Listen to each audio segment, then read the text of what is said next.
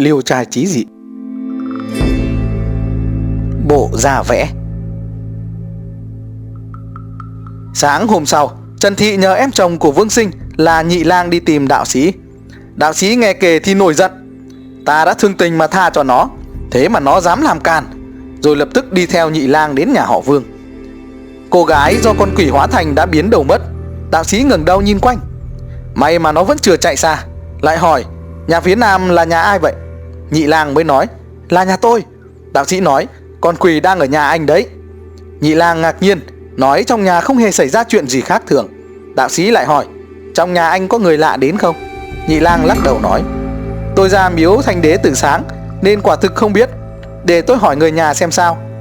Nhị lang đi một lát rồi, Quả nhiên là có. Sáng nay có một bà lão xin vào làm công cho nhà tôi, Hiện vẫn còn ở đó. Đạo sĩ nói, Bà ta chính là con quỷ đấy.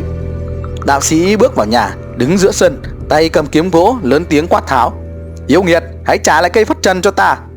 Bà lão trong nhà vô cùng kinh sợ, Lao ra cửa toan bỏ trốn.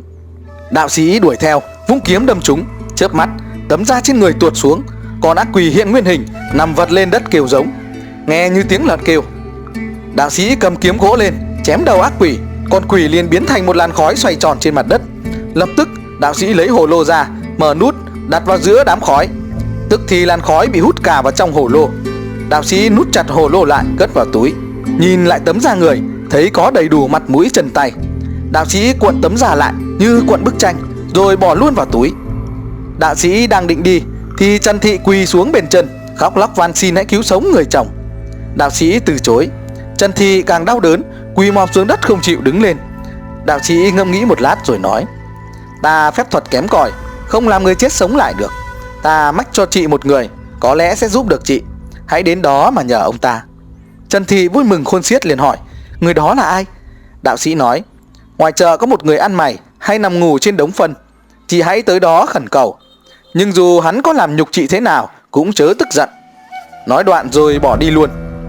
Trần Thị ra chợ, Thấy có một gã người điên đang nghêu ngao hát, Nước mũi thòng lòng đến vài thước Bẩn thỉu hôi thối không ai chịu nổi. Ai nhìn thấy cũng phải tránh xa vài mét. Trần Thị tới quỳ mọp xuống đất Trước mặt hắn, Gã ăn mày cười hỏi, Người đẹp yêu ta phải không? Trần Thị dập đầu kể chuyện chồng bị ác quỷ giết chết, Cầu xin hắn cứu sống.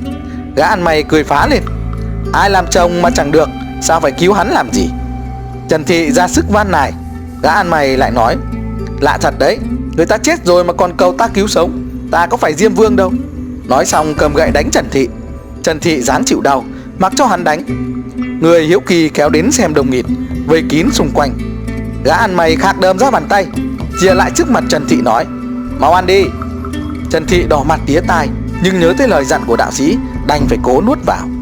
Cục đờm cứ như cục bông Lạo xạo rồi trôi vào cổ họng, Cuối cùng nghén lại ở ngực. Gã ăn mày cười toáng lên, Cô gái đẹp này yêu ta thật rồi. Nói đoạn bỏ đi luôn, Không ngoái đầu lại. Trần Thị và Nhị Lang cứ thế bám theo sau. Thấy gã ăn mày chui vào một ngôi miếu rồi vẫn không thấy tăm hơi đâu nữa. Hai người chạy khắp miếu tìm kiếm, Nhưng vẫn không thấy đâu, Đành phải quay về. Trần Thị vừa xương xót chồng chết thảm, Lại nhục nhã mà phải nuốt đờm Cứ khóc vật vã đến chết đi sống lại, Chỉ muốn chết theo. Nhìn xác của chồng, Đành cố nín lại lau rửa băng bó. Bỗng nhiên cảm thấy có một vật gì trong lồng ngực cứ đẩy lên. Chưa kịp quay đi, Đã oe một tiếng nồn ra, Rơi trúng lồng ngực của Vương Sinh. Trần Thị cúi xuống nhìn, Thấy có một quả tim người đang đập thình thịch Bốc hơi nóng nghi ngút. Trần Thị kinh ngạc, Vội đưa tay khép ngực Vương Sinh lại, Cố sức ép chặt. Nhưng cứ hơi lỏng tay Là hơi nóng lại từ chỗ đó rách bốc ra.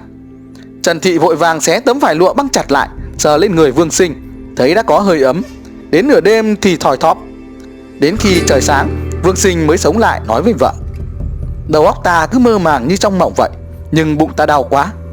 Vài tháng sau, Vết thương của Vương Sinh chỉ còn lại là một vết sẹo to bằng đồng xu, Đã bình phục hoàn toàn. Từ đó chàng quyết chí tu tỉnh Không dám chẳng hòa nữa.